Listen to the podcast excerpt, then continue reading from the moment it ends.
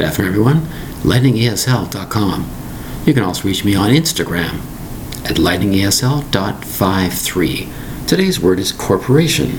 Corporation, four distinct syllables spelled C O R P O R A T I O N, a corporation. In business terms, two or more people form a corporation. There's certain liability issues when it comes to corporation. You'd have to talk to a lawyer about that. A corporation is usually registered with the Government of Canada for legal purposes.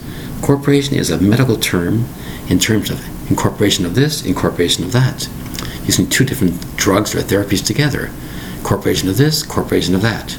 Now, I used the word incorporation with the IN in front of it, didn't I?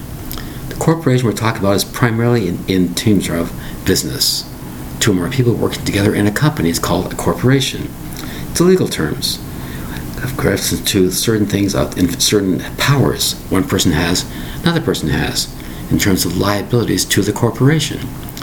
Normally, people form a corporation, register with the government of Canada or other governments as a corporation, which means you have certain limited powers within.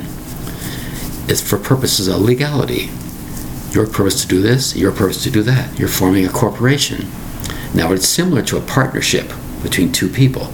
But usually a corporation is two or more people, three people, four people, and so on. It's a corporation.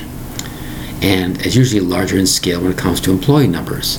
The word is corporation, spelled C O R P O R A T I O N. Corporation, four syllables. Thank you very much for your time. Bye bye.